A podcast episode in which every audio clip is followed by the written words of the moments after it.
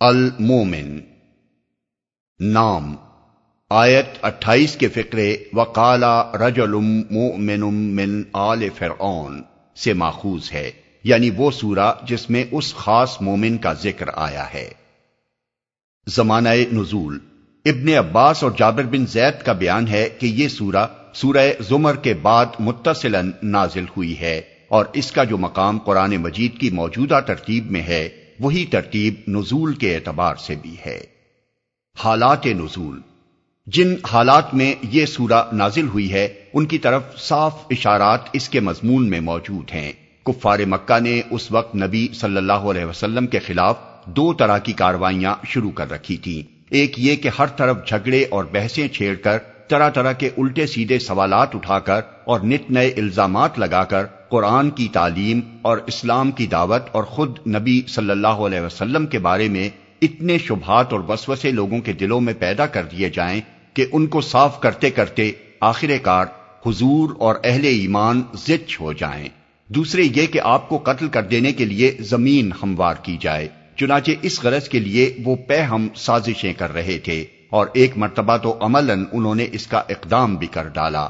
بخاری میں حضرت عبداللہ بن عمر بن آس کی روایت ہے کہ ایک روز نبی صلی اللہ علیہ وسلم حرم میں نماز پڑھ رہے تھے۔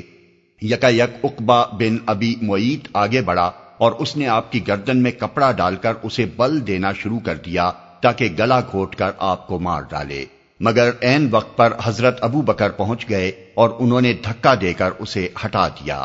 حضرت عبداللہ کا بیان ہے کہ جس وقت ابو بکر صدیق اس ظالم سے کشمکش کر رہے تھے، اس وقت ان کی زبان پر یہ الفاظ جاری تھے کہ کیا تم ایک شخص کو صرف اس قصور میں مارے ڈالتے ہو کہ وہ کہتا ہے، میرا رب اللہ ہے۔ تھوڑے اختلاف کے ساتھ یہ واقعہ سیرت ابن حشام میں بھی منقول ہوا ہے اور نسائی اور ابن ابی حاتم نے بھی اسے روایت کیا ہے۔ موضوع اور مباحث۔ صورت حال کے ان دونوں پہلوؤں کو آغاز تقریر ہی میں صاف صاف بیان کر دیا گیا ہے اور پھر آگے کی پوری تقریر انہی دونوں پر ایک انتہائی مؤثر اور سبق آموز تبصرہ ہے۔ قتل کی سازشوں کے جواب میں مومن آل فرعون کا قصہ سنایا گیا ہے۔ آیات تیئیس تا پچپن اور اس قصے کے پیرائے میں تین گروہوں کو تین مختلف سبق دیے گئے ہیں۔ ایک کفار کو بتایا گیا ہے کہ جو کچھ تم محمد صلی اللہ علیہ وسلم کے ساتھ کرنا چاہتے ہو یہی کچھ اپنی طاقت کے بھروسے پر فرعون حضرت موسا کے ساتھ کرنا چاہتا تھا۔ اب کیا یہ حرکتیں کر کے تم بھی اسی انجام سے دو چار ہونا چاہتے ہو جس سے وہ دو چار ہوا؟ دو، محمد صلی اللہ علیہ وسلم اور آپ کے پیروں کو سبق دیا گیا ہے کہ یہ ظالم بظاہر خاک کتنے ہی بالا دست اور چیرا دست ہوں اور ان کے مقابلے میں تم خواہ کتنے ہی کمزور اور بے بس ہو مگر تمہیں یقین رکھنا چاہیے کہ جس خدا کے دین کا بول بالا کرنے کے لیے تم کام کر رہے ہو، اس کی طاقت ہر دوسری طاقت پر بھاری ہے۔ لہذا جو بڑی سے بڑی خوفناک دھمکی بھی یہ تمہیں دے سکتے ہیں، اس کے جواب میں بس خدا کی پناہ مانگ لو اور اس کے بعد بالکل بے خوف ہو کر اپنے کام میں لگ جاؤ۔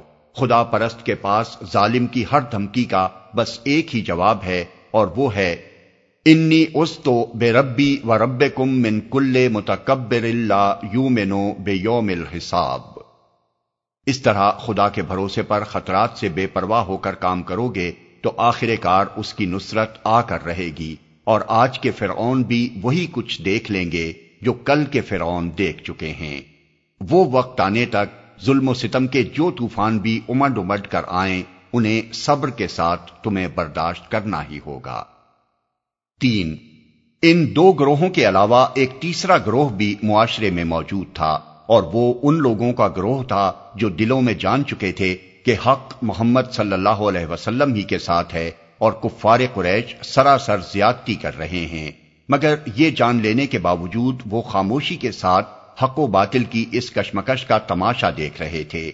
اللہ تعالیٰ نے اس موقع پر ان کے ضمیر کو چھنجوڑا ہے اور انہیں بتایا ہے کہ جب حق کے دشمن الانیہ تمہاری آنکھوں کے سامنے اتنا بڑا ظالمانہ اقدام کرنے پر تل گئے ہیں، تو حیف ہے تم پر اگر اب بھی تم بیٹھے تماشا ہی دیکھتے رہو۔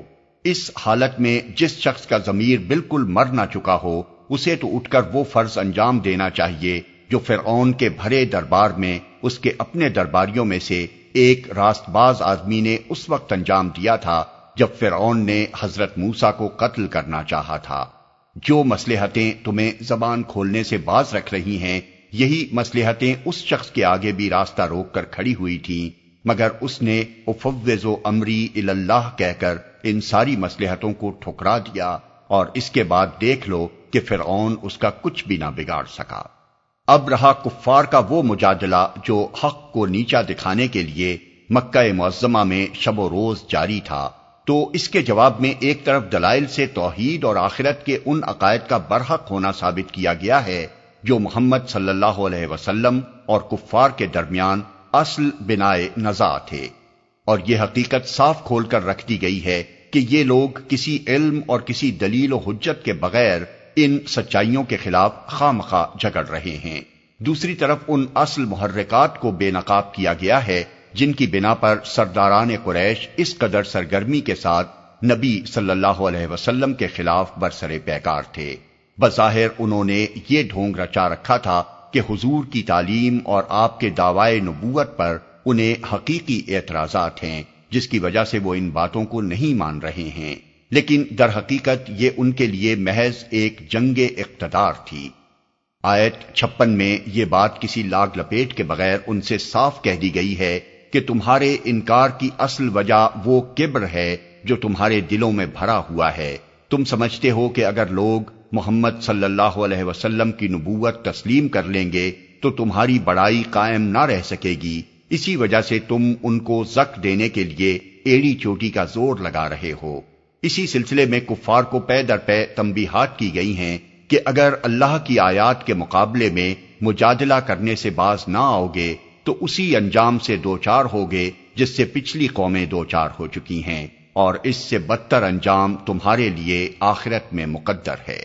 اس وقت تم پچھتاؤ گے، مگر اس وقت کا پچھتانا تمہارے لیے کچھ بھی نافع نہ ہوگا۔